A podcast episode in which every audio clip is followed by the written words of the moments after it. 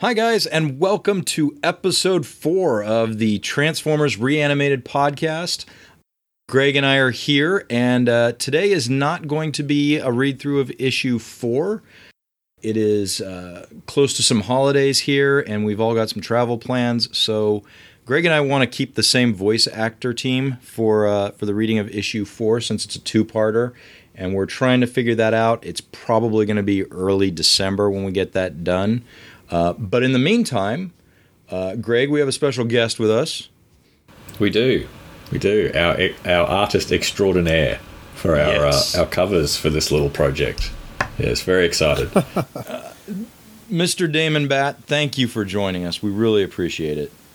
Hey, thanks for having me on. This is pretty cool. We owe you a very, very, very large thank you because you. You found out about our project, you inserted yourself into it, and have been a very prominent figure for us. You've done some extremely beautiful art, and we are truly, truly grateful for all your time, all your work, and all the beauty you have brought to this project. Thank you, sir. Oh, you're welcome. Thanks for having me. You know, I mean, there's a lot of artists out there you guys could have picked from. And a few of them that we've been hearing from. Yes. But let's talk about you because that's what this episode is about. It's about the art. It's about what you've brought to the table. Who are you, Damon? Where do you come from? Where do you hail from? How did you become such a perfect artist? All right. Originally, well, I'm out here on the East Coast right now. Originally, I'm from the West Coast, little place called Boise, Idaho. So actually not too far from where you're at. Uh-huh. Yeah, I've been drawing and doing everything pretty much my whole life. About around 8th grade,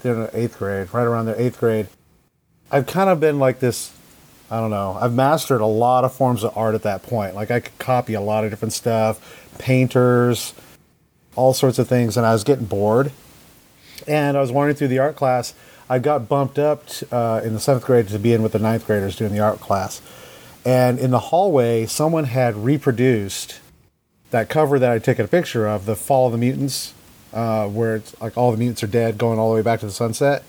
They'd drawn it like a poster, but in colored pencil. They did everything, even the barcode.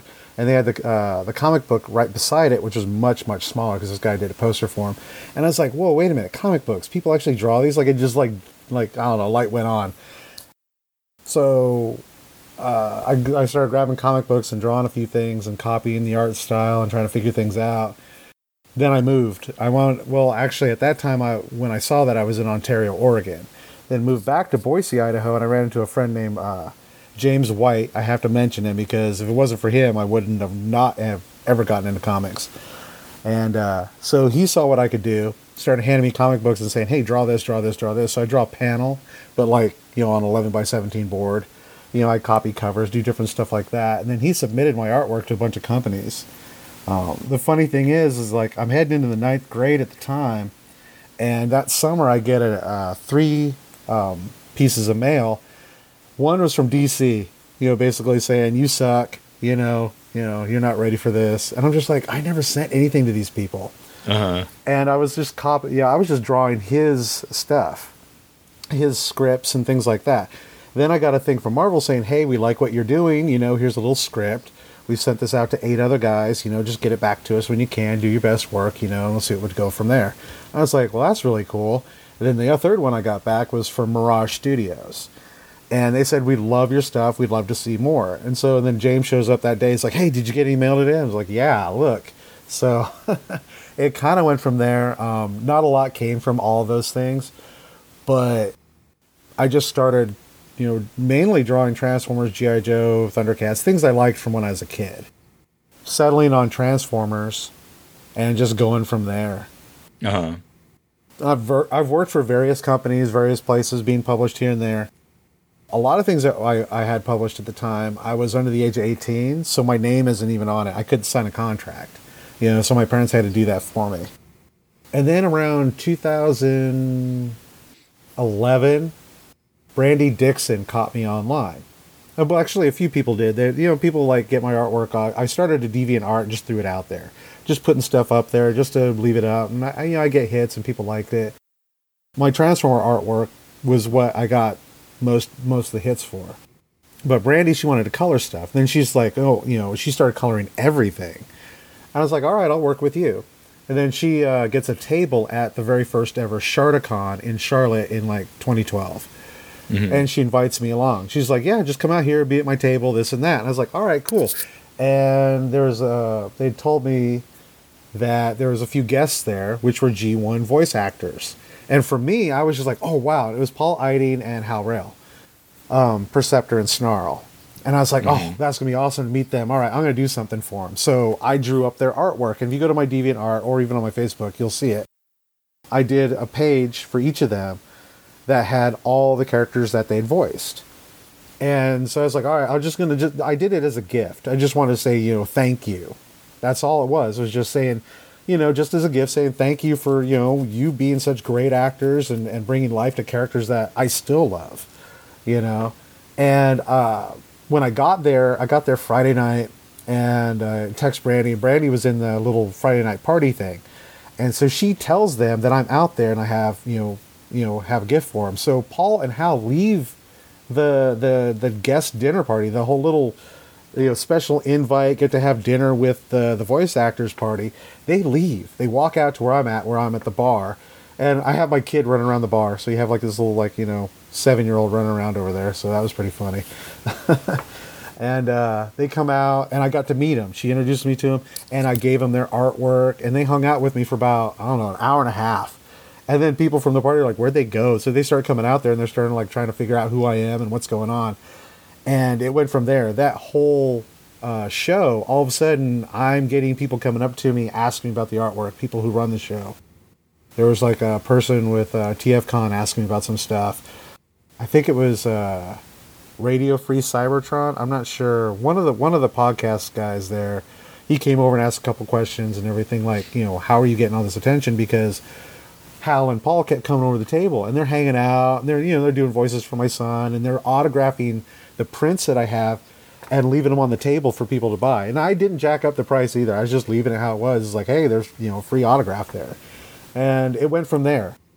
And that's all because of Brandy. Brandy was really pushing. She's like, I'm going to get published. I'm going to get some attention. And I was like, hey, I'll go with you, you know. But unfortunately, at that point, the spotlight kind of moved. They're like, okay, well, you're drawing stuff. And so we're going to go from there.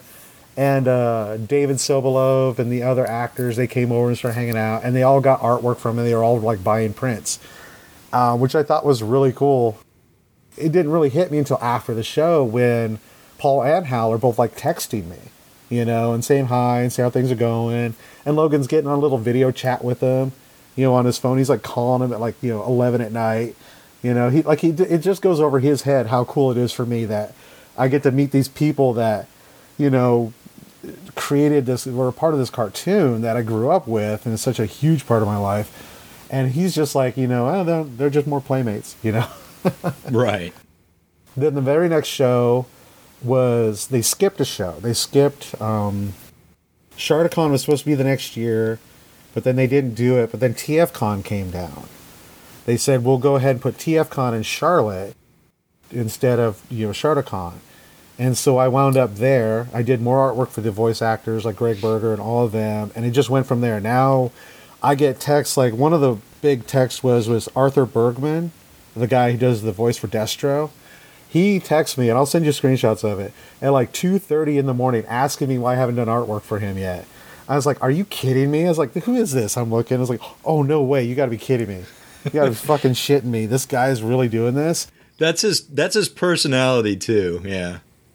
I know, and I was just like, he's like, I'm going to call. And there he was. I have Destro on the phone with me telling me to do artwork for him. I about shit my pants. I was like, oh, I can't believe it. And, like, over the years, being with TFCon and all the actors, like, I walk up to Greg, like, Greg Berger, and he'll be like, your money's no good here. What are you doing? What are you doing? You know, and stuff like that. So, like, he's always autographing stuff for me and doing things. And some of them, like, Jack... oh, I can't remember his last name. I know you'll kill me for that. The voice of Prowl. He sent me his books. He autographed those. and everything. Dan Gilvezan, he's really great to talk to all the time. He sent me his book. He autographed one for Logan. So it's just, I'm like living this like kind of this surreal dream just through, just basically because of my love to draw Transformers. And the way I decided to always draw the Transformers was, you know, based off the comic book at first, because that's what I was drawing from, and the cartoon, and always adding just a little bit of aspect of the toy to it, like a little bit of detail, you know, to kind of, so that way when your mind looks at it, you're thinking of both of them. So the nostalgia hits you on both ends. And I always pull the toys out too when I'm drawing them. Like if I'm drawing Blaster, you know, I'll take a couple little details from the stickers, like on his shoulders and things like that, and just kind of add it, even though it's not on the animation model. But I'll stick with the animation model almost 100%, and then just add some details so that way it's perfect. Because, you know, for me, the ones who got it right is I love the last few years of the Transformer comic book. Although there was an early artist in the Marvel books, I think his last name was Springer. He did like the issues where they dug up the Dinobots early on. His artwork was amazing. That really inspired me to really kind of like I didn't have to draw exactly what they were. I was like, I just saw this different style. But when Dreamwave came along, and as much people want to bag on Pat Lee, it was him who came up with a commercialized anime version of the Transformers that just like made everyone freak out. I mean, if it wasn't for him doing the posters and the other stuff that got him leading up to it and got him the license, I don't think it would have been as big. And then all the other artists kind of copying the big bulky style and the weird anime look and the strange camera angles and the different ways that you look at them. I was just like, wow, they really hit huge. And so that influenced how I was drawing them. And so that's pretty much what I stuck with, but I do have my own style in it, so it doesn't look identical to someone else's. But I do use the crazy camera angles. I kind of look at all my artwork as if I'm looking like through a fisheye lens. And if you look at my artwork, you'll start realizing that you're like, yeah, that does fit, because, you know, some of the perspective where the hands or feet are coming at you and they're like really big, like really bad out of proportion, but at the same time I keep sizing them. Sometimes I'll do a video for you guys so that way you can see me resizing a leg or a foot or a hand like 30 different times to get it absolutely perfect. You know, you'll see it, and I do that with your covers, like the last one where Frenzy is reaching up to Cosmos. I must have redid that hand 20 times, and that arm and the body angle. Because if you look at the rough draft, it's at a slightly different angle, and so is Jetfire. He's kind of more nosed towards you. Yeah. But when I was drawing the perspective of it to keep it looking, I was like, this doesn't fit. You can't. All it looks like is the nose of a jet. It doesn't. So I had to kind of change the angle a little bit so you could really see a good profile of Jetfire. Or Skyfire, sorry. I like Skyfire better, but I've been calling him Jetfire lately for some reason.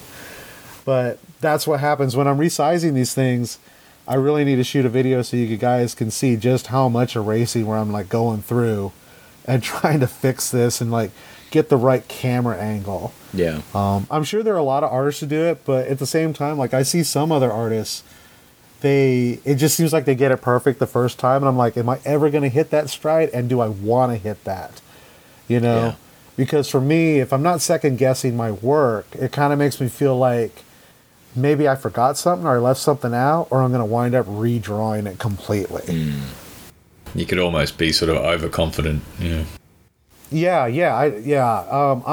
I'm overconfident. I know my work looks good. You know, I hear enough of that, and I got a big fat ego from that. But you know, who fucking cares? You know, as long as I'm producing the work and it looks good. It's like what I was telling Yoshi there, that with every cover I want to like outdo the last cover, you know, so that way I'm looking and I was like, all right, I did it like this, I can do it like this, I can do it like so, this way every single time, you know, it looks better and better. I get, you know, a little more angle or a little something else, or, you know, and well, Yoshi, you've got the rough that I sent you for the next one and everything, what I picked out for that, and that hit perfect, so I want to make sure I draw the crap out of that thing. I don't know. Did you send it to Greg?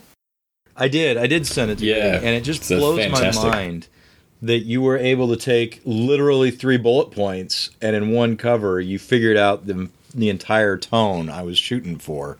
And I don't know if Greg feels that way after having read the script, but I certainly felt like you captured the tone. And it surprised us because, like, you know, I met you at a TFCon. It was probably 5-ish years ago for the first time. And I was just getting into sketch covers then. And I was learning slowly that artists seem to work better with a complete idea rather than draw me Ultra Magnus and I walk away. Like, if you say, like, I want Ultra Magnus, you know, looking like Robert Stack on Unsolved Mysteries in one of those frames, like, that's more information than, hey, draw me Ultra Magnus and I walk away. And that's kind of led me... That's kind of led me to a lot of sketch covers that are homages to other covers or posters or album art or whatever. And that's how we started approaching you. I wanted you to have a full idea. And at the same time, and I remember talking to Greg about this early on, like, I don't want to be one of those people that's micromanaging an artist. Like, you're here, you know what you're doing, you understand the look we're going for. Just show me it when it's done. Like, I don't need to baby you. And you did remind me of that just personally when you're like, dude, I don't want to do an homage. Let me take a stab at this. And you fucking you've been blowing us away. You've totally you're catching the tone of the book without giving away any big spoilers on the covers. And for me, as somebody who's like, I want to present a finished product to people, like, you're fucking nailing my dream, and I appreciate that so much. Like, you get it, Greg gets it, I get it, and it's like, I feel like we got the dream team right now, and I'm super stoked about it. I'm almost choking up. Your book, really your book is like a dream for me as well. So it's the same thing, you know. I've always wanted to do something with the end of the cartoon, you know. It's like, where's that gap? And then you come along with, like, the perfect platform. And so you know, when you got someone who's already on that wavelength, it's pretty easy for me to like hit someone's stride. It's like, okay, you know, they already have the exact same dream. So that you've made it easy for me to come up with that stuff. And as far as doing homages, I'm not against them. It's just doing every cover where I was just like, no, we can't do one every cover. It's like, you know, no, and you know, how about every third cover, you know, just, or if you have an idea, just say, this is what we want. Let me throw out an idea. And if my idea doesn't get picked, it's not going to hurt my feelings. As you'll find, a lot of artists, they have like such a easily bruised ego on stuff where, for me, I don't care. I mean, if you tell me you don't like something, I'm fine with it because that's kind of what I want to hear. You know, if I'm not drawing it right, I need to hear it. I want to hear it because it's like, oh, that looks like shit, or can you change the angle or move this character there, or that is not what I had in mind. You know, go this route. Then, you know, that's actually better because I'm a product of the 90s as an artist, you know, and so... The 90s comics, the late 80s, the 90s comics, because, you know, that's when I started getting into it, is around like 88. So through the 90s, if you look through that, there's smoke everywhere. There's, I mean, some of my biggest influences were like Jim Lee, Todd McFarlane, Art Adams, Will Spritacchio, and Rob Liefeld. And yes, I say Rob Liefeld because, like, I mean, I loved his stuff on New Mutants and X-Force. Anything after that, oh, God. I don't know how an artist gets worse, you know? You're supposed to get better. But that guy, man. Anyways, you know. I think, well, you know, like you said, you get sort of overconfident, or you don't listen to critiques, or you think, like, oh, I know what I'm doing. I can draw this and it's perfect. I know. You know, whereas maybe that's what happens to some of those guys. They're not...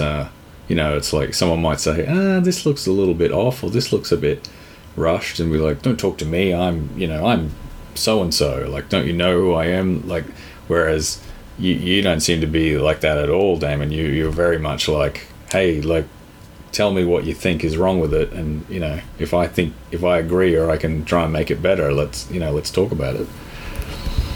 Well, yeah, because I look at it this way, you know, when people are paid for something, they're not paying me for my vision. They're paying me for how my artwork looks. And I learned a long time ago through a lot of good friends, like my friend James I mentioned, and through others, that, you know, you got to keep your ego in check with your artwork. And so that way you can always get better. Because if you don't and you think you're the best all the time, you're not going to be the best all the time. You're just going to get worse, and people aren't going to come to you for anything. And that's why I always listen. I always ask the people, because, like, when someone gets a commission from me, usually... well, you can ask Yoshi there. I rough up a lot of roughs. I come up, I get their idea, but is the camera angle the same camera angle they had in their mind? You know what I mean? It's like, is it viewed from the side, the top, the bottom, or is it coming head on? And so you do. I run up a bunch of roughs, and I tell them. I tell people, it's like, look, make notes on the roughs. You can circle this saying, I hate this, or I love this, or can this fit in this one? I love this on, you know, rough one, number one, and I love this on rough number 7. Can you put those together? And then I'll come up with another one and say, all right, is this what you were looking for? And, you know, because like I said, they want my artwork, but they want it how they see it, you know? Whereas like a lot of artists, like, well, you've had this, Yoshi, where, you know, you're going down Artist Alley and you're looking to get drawings and stuff, and if you're not specific, you're going to get whatever it is they give you, you know, and a lot of artists are just used to being able to, like, you know, oh, I know exactly what they want, and it's bullshit. No, you don't. I don't care what artist you are, you know. it's like what these covers and everything, and like everything that else I'm doing with you guys is just you have to listen to who wants what, like what I said, like going back to the first cover. I had an idea, well, we'll keep it like this, and I kind of fought a little bit, then I realized, no, their vision is this. This is exactly what they're looking for, because I thought about even changing the ropes to, like, chains, you know, things like that, and I was like, no, the cover has ropes. Let's go ahead and draw those ropes exactly like they are, you know. And that was something I didn't even submit to you guys. I didn't even say, you know, how about chains? You know, that's, I mean... Yeah. You know, just trying to make sure it's perfect. I, you know, that's a level of micromanagement I don't want to be a part of. Like, you know, Greg and I've never written a comic book before. We don't know what happens when somebody signs you and you didn't, like, we have written these descriptions in the issues that, you know, if an artist is going to come in, hopefully one of the, you know, handful of artists we prefer wants to come in and do the interiors. You know, we know their style. We've got our descriptions written. Like, is it even our place to be critiquing every page and every panel? And is that the best use of our time? Like, at what point do we divorce ourselves from it so we can keep producing content? You know, it's, I don't know. I'm really comfortable, and I've gotten really comfortable over the years to submitting my sketch cover requests to an artist and just walking away. Like, they'll get it to me when it's done. I don't need to oversee every single pencil stroke or ink stroke. Like, I'm done. I'll be thrilled when I see the final piece. See, I think my critiques as far as sort of micromanaging, I think, would only be if it was like story related or something like that. It's like, No, it has to be this way, or you have to be close on, you know, Megatron's hand in that shot or something like that, because in 2 issues' time we're going to go back to that or something like that, you know, or the end of the story or part 2 or something like that requires that we sort of have that. It's going to match a shot from the issue 1 or something. But, yeah, as far as... you know, letting artists do their thing. I mean, even Damon, when you first sent through some rough sketches of what, like, the interior of issue 2 might look like, I said to Yoshi, like, this is exactly how we've sort of laid it out. Like, there's a wide shot, and you can see Prime and Blackrock and Wheeljack sort of in front of the Energon distillery or whatever you want to call it, and then there's a next shot where, you know, Megatron coming into frame and things like that. And it was like, this is...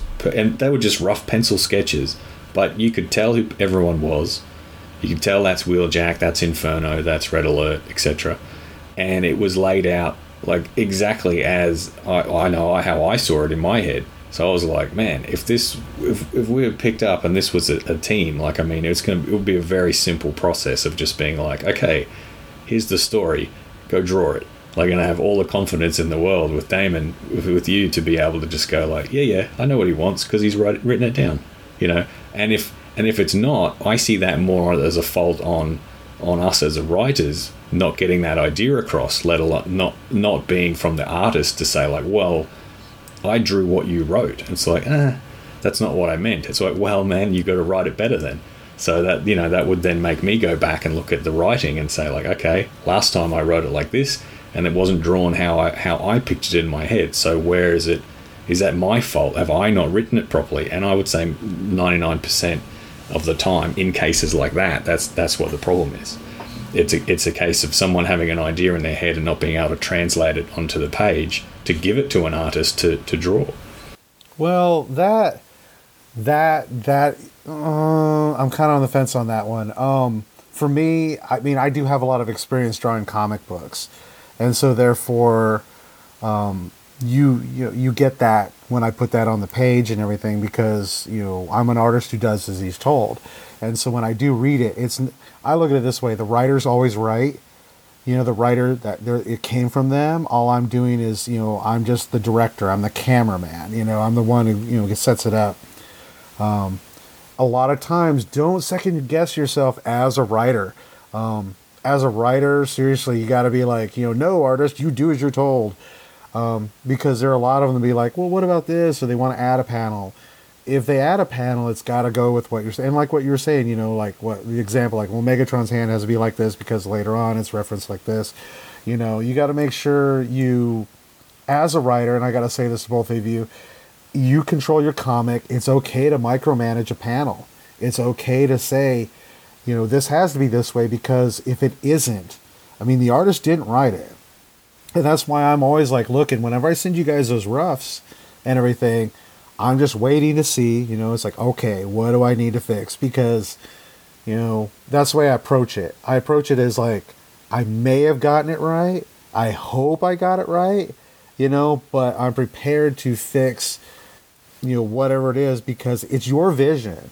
Don't let an artist, you know, dictate that ever. I got to say that as an artist, and kind of like, you know, well, I can reference the 90s again with comics.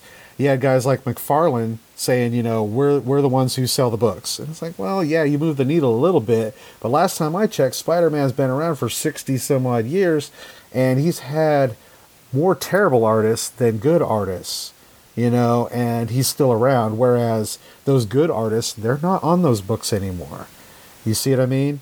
It's the writing and the characters that will always carry over, you know, and speaking as an artist, you know, if others are out there, I might get some craps. You know, people listen to this and be like, oh, fuck him, you know, and it's like, no, fuck you. You're the artist. You're supposed to be getting that right. You know, if you're given someone's vision, you're supposed to get it right. You are the artist. You are the tool. Your art will shine no matter what you're told to draw. And that's the thing. And if you're not being told what to draw, well, guess what? You don't have a job. And you might not be that good of an artist in the first place. You know, we have some artists right now that, you know, I've been talking to here and there. They're good, but are they publishable good? Maybe. But at the same time, it's like they don't have any legs under them. They haven't been drawing scripts. They haven't been out there doing this stuff. And I kind of remind them of that. It's like, look, you know, just get some stuff done and do as you're told. Listen to some other writer, even if the writer's bad. And I mean in that they don't know how to write dialogue very well, or a scene is really clunky, or the flow is bad. It doesn't matter, because that's the way the writer did it. And when the artist produces it for them, then the artist is supposed to just draw everything to the best of their ability. And they're not supposed to be choosing too much stuff, because you guys, your scripts are very clear. That's one thing I did like about you guys writing, is I didn't have to really guess at anything that was going on. I didn't have to guess at the time of day. I didn't have to guess what was going on in the background. I didn't have to guess if the scene had changed completely. It was very clear. It was written in a nice format. You guys are doing a really good job. I mean, like you said, you hadn't written a comic book before, but the way you guys have handled the scripting, I got to say, you know, you guys are keeping up there with any seasoned person out there that's ever written a comic. Because I've drawn for quite a few people And I even gotten scripts from like Larry Hama and them and stuff back. Gosh, I have two scripts that Hama sent me for the Storm Shadow series, the little mini series where he has a solo book. And your guys' scripts compare to that, where it's descriptive and you guys really know what you're doing. Even though you say you don't, I'm like looking at it going, it's like these guys had to have written something at some point because they got their shit together, you know? And these pages, they flow right. And it's like they're not overburdening every page with 50 word bubbles and 70 panels. They're keeping it around anywhere from 3 to 7 panels, which is perfect. Whereas an artist, the only thing I would ever even critique about your writing is that there was some of the panels where it's like, dude, I don't have to have every character in the background. I'm like thinking like, do I really have to fit 30 of them in there to show they're there? Or can I just fit this and like put most of them? And that's just kind of me as an artist going, trying not to draw 30 characters in a small box. You know? But at the same time, you got your writing, I gotta say, is very satisfying, and I'll compare it to something everyone finds digestible, like J.K. Rowling's Harry Potter books. I found them very satisfying because I knew what was going on in every scene. Everything was described, every color, every person. I knew where they were in the room, and your writing feels like that. It feels like the cartoon where I'm not lost in reading it. And there's comic books where like you have the artwork in front of you, but you're reading and you're like, does that really go with that panel? And is that flow really right? And I'm looking through and I was like, this is crap, and seeing your scripts and everything, when I read through them, they're just perfect. Damon, you've just compared us to Larry Hama and J.K. Rowling, and my ego can't get much bigger. You need a big hat. This is about you. This is not. Well, I'm just saying, as an artist, you guys. I'm just saying, for me as an artist, having writers that know their shit and love the property and able to translate that to the page is why you're getting good art from me. So you guys really have to, kind of look at it that way. I may be able to draw the shit out of any character, but you guys have given me that inspiration so that way I can make every page and every cover even better. It's like I said, when you guys came up with this and you're like, oh, I want to do this. And I was like, oh, I have to be a part of this. I don't give a shit. Whatever I got to do, I got to be a part of it. I'm going to force my way in. You can shut that door, but, you got like some 270-pound, 6-foot Indian kicking the door in going, you're going to fucking let me draw this, Because this shit is awesome. And like I said, my art can only be as good as the inspiration, and I draw from that. And when I get these scripts and you give me these bullet points and something, I'm just like, all right. That's why I was able to hit that, like the last cover of the rough draft for you guys, because you guys are so in sync with the cartoon and the script that I'm able to, as an artist, just pick right up on it and go from there. And then the art just comes right out. And it's so much easier to put in on the detail and keep up on everything and add lighting and go back through and make sure. I mean, some artists will look at it like a chore, like, oh, I got to go make through and, I have to check this detail or that detail. And it's like, for me, it's like, no, I want to check every little detail. It's like, the last cover when I submitted it to you, Yoshi, remember I was like, oh, wait, don't put that one up. And you're like, why? I was like, iGlow. And you're probably sitting there going, what the fuck is iGlow? And I realized that Frenzy I didn't put the iGlow on his visor. I was like, oh, shit. Because every cover, if you look, I always make their eyes, glow. I put that little bit of haze on there to make it pop out. And so then I was like, all right, here it is. Here's the cover. And you're like, oh, okay. I don't know if you noticed it right away, but for me, I was like, there, now it's perfect.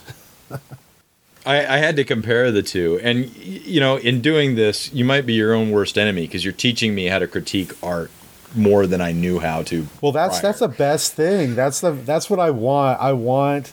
I want to be critiqued. As an artist, I can only be as good as like certain things. But as far as like creating for you guys, every issue I actually look forward to it.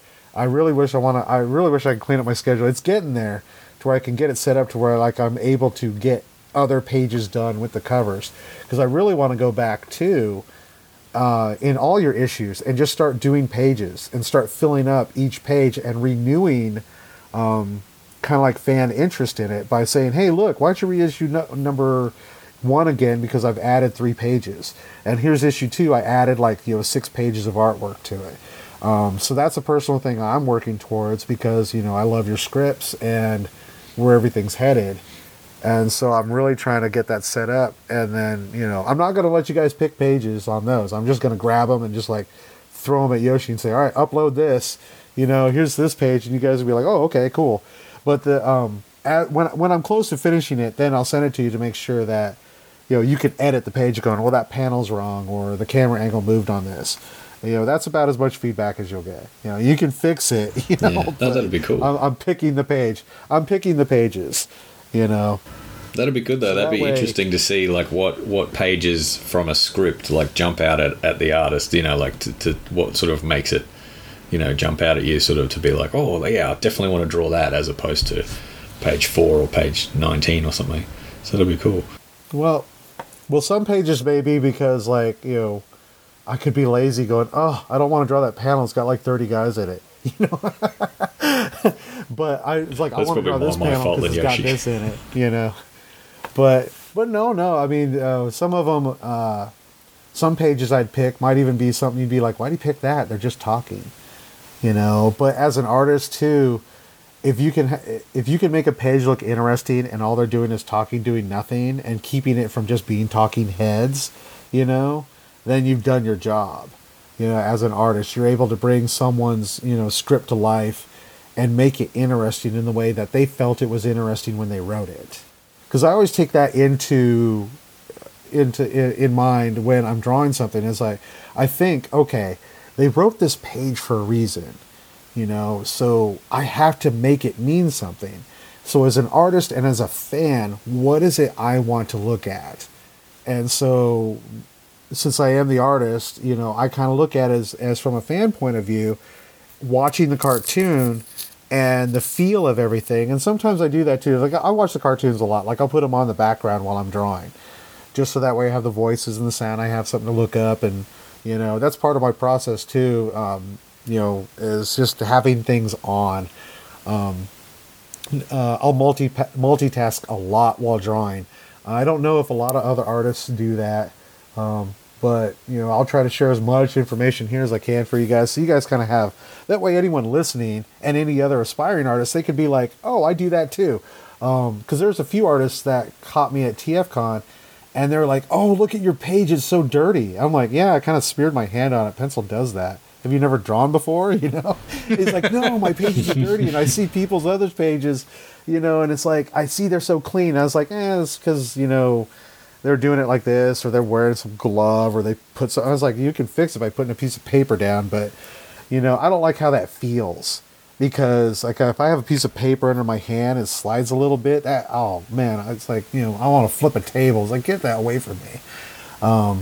But yeah, a couple of artists, they were just relieved to see. He said, and it was kind of neat how he said it. He's like, an artist of your caliber doing it just like how I do it, and I thought that was really cool, because it's like, okay, cool. So I'm still doing how everyone else is doing, and other people see it. There's no differences there, and it helps up and coming artists when they see that. And another thing too, when you see me at TFCon, you'll rarely see me drawing. I fucking hate it, because I don't mind people watching me. If I know the person, like Yoshi, if you sit down with me at the next TFCon, you just want to see me draw, that's cool, because I know you and I know you're interested in it, the whole thing. That's not going to bother me at all. But when I got 8 strangers hovering over me and just making their own conversation, I'm some fucking sideshow and everything, I'm just there, and I'm just get out of here, I'll call security, run, right, or something horrible. It's get out of here. There was one guy who kept bugging me and stuff, so I was fuck this.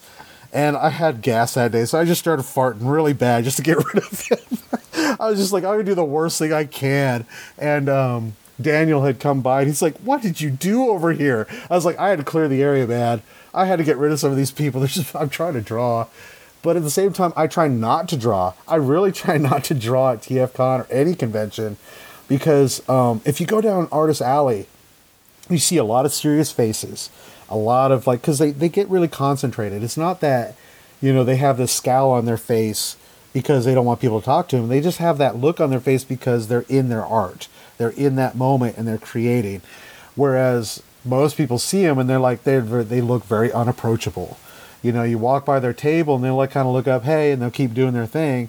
And then the person's kind of left to kind of like, oh, all right, do I buy this or can I talk to them?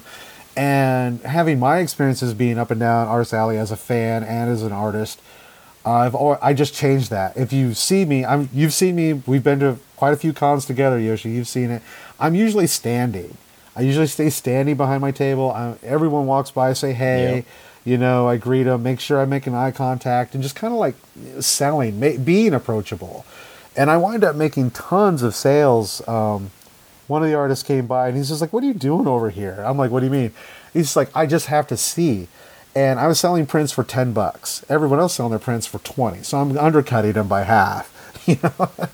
And then he's like, what's going on over here? And I'm just like, what do you mean? I was like, I'm talking to people. I'm standing up. I'm having conversations. And because apparently, I guess a lot of the people who just bought from me went around the corner, went down the artist thing, and they were like talking about how different the experiences was from where they were at my table to where they were halfway down the alley. And I thought that was kind of funny. But at the same time, it's just like, I get why they don't do it, but at the same time, it makes me want to go by the table. It's like, dude, stand up for a second. These fans, they came here, all right? They just paid $50 for a weekend ticket. They paid $500 for a weekend hotel room. They've been dropping hundreds of dollars on toys and artwork. Give them that fan experience. Give them that chance to talk to you. You know, give them a chance to feel special for a moment that, you know, not only did they pay for an autograph or not, you know, that they got a chance to meet someone who's creating the stuff that they love. And that's not lost on me. I'm always going to be a fan. And in my mind, I'm always going to draw like that. I'm always going to think in that way. You know, what would a fan see? And what would this character do as the fans know that character? You know, and that may be the only time I ever squawk with you guys on a script, is if something was done in the script that blatantly was not cartoon-like and was meant for something else, I'll ask for an explanation. I'll be like, okay, help me understand this before I fight you on it, you know? And even then, it wouldn't really be too much of my place to fight you on it because I am just the artist. It is your script. That's your vision. But that'd be the only time would be as a fan. You know, here we go with that. That's the thing, though. You fighting us on a script or a panel or a scene, we have learned is it's not a fight. It's we all, the three well, of us. I use the term. I use that term. No, I know. But the three of us all have like an area of G1 historical knowledge that the other one doesn't. And Greg and I, you know, we've been doing this for a little while. We're used to bouncing off each other and correcting each other and fixing it and moving on. You come into the picture, and we're like, wait a minute, where are you coming from? Verify your fucking Predaking knowledge here, because we really need to understand where the fuck you're coming from. And you do, and we're like, oh, shit, homie's right. We got to start over.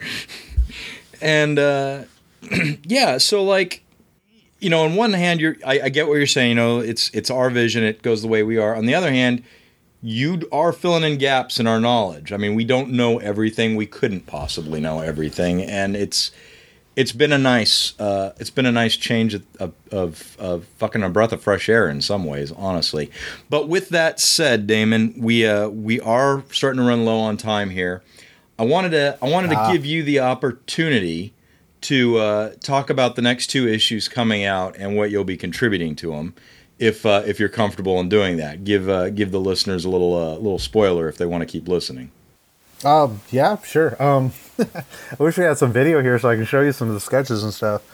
But the next couple issues, I've been sketching out quite a few things, but as far as the cover, like what you guys saw, which I do need you guys to look at that cover and make sure I have the right bots in the right spot for you. Because if we're going to do in that route with the homage to the Fall of the Mutants cover, I want to make sure it's correct, but I can't fit one character in. Plus, that kind of gives away part of the script. And honestly, that part of the script might be changing, too. Oh, that's too bad. Which is why I'm okay with that particular character not being on the cover. But that part of the script might be changing. I'm glad you haven't read the advanced draft, because you might actually cry, because it's really hard if we have to change it. It's breaking my heart a little bit, but Greg's bringing up some good points. Yeah. But yeah. Well, when I see it, I'll throw homage, in some details. I'll throw in some ideas. But that homage. But I do. Like, oh, go ahead. I said that homage definitely fits the tone of the book that I was aiming for. Well, it felt like that when you said he's going to be taking everyone out and doing some other stuff and a few other things. I was just like, oh, okay. And so it's going to end like this. And so it's like, huh, well then it's got to start like this. And we got to, for a cover. I mean, I remember seeing that cover when I was a kid back in the day and how it hit me. I was just like, are you kidding me?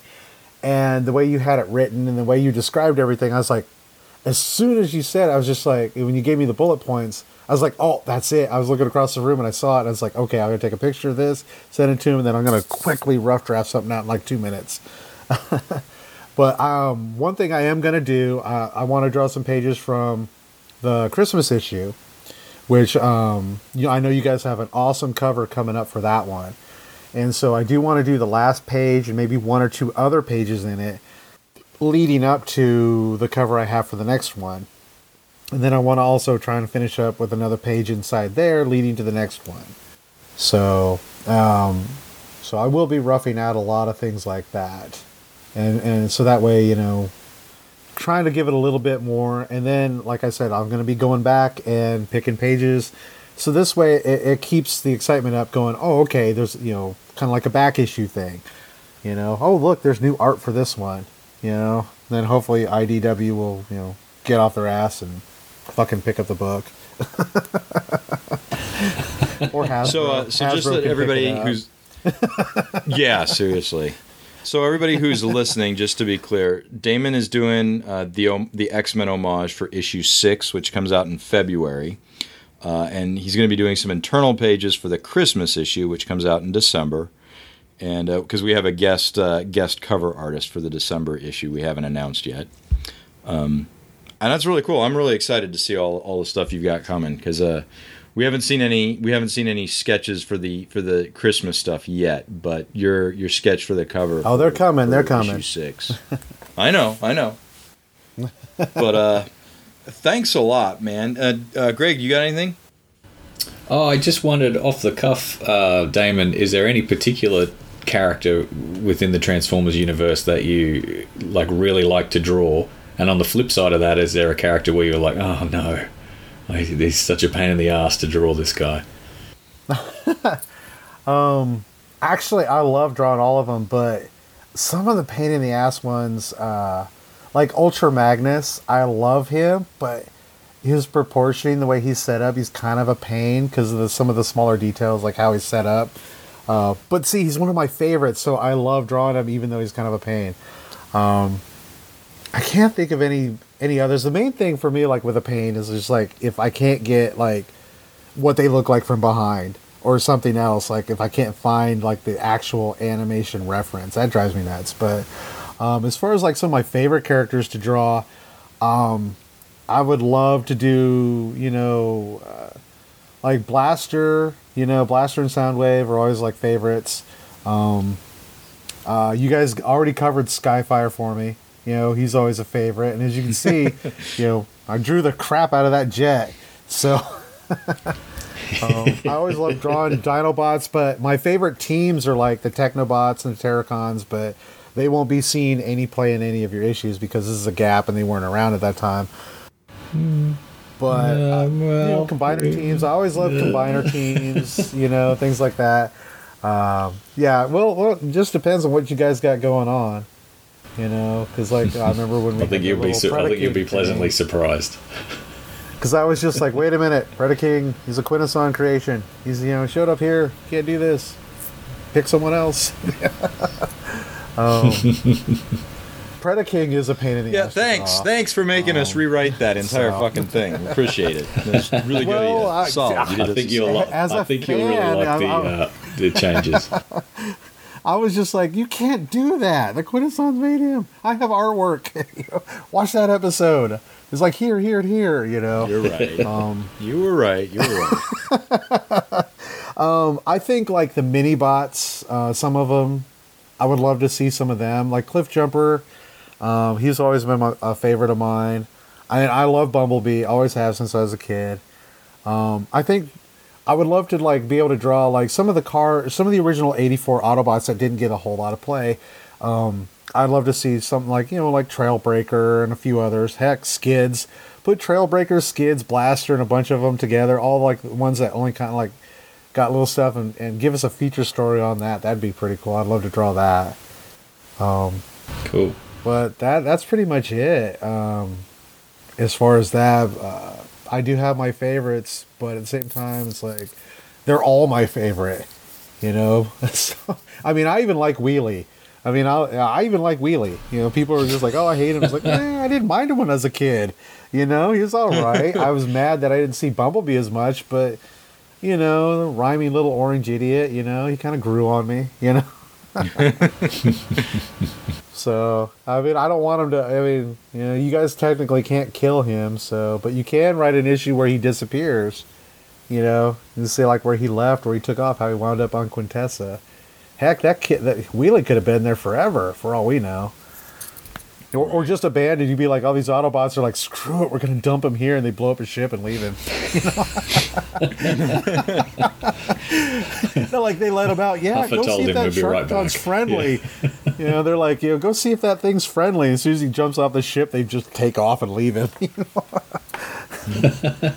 You know, something like that. You know, it's like, oh, damn, like a little 3-page short story, you know. Wheelie's origin. There you go. He was abandoned. But no, you guys are writing great stuff, and that's why my artwork's doing so well. It's because I got good stuff to draw from. So you guys are just as much responsible for me being able to do it, because if I don't have good writing, my artwork's going to look good, but at the same time, I'm not going to be able to come up with like, you know, cover ideas and be able to get pages roughed out. Damon, I don't pay you enough to lie. This is established. You don't have to do that. But thank you for the kind words.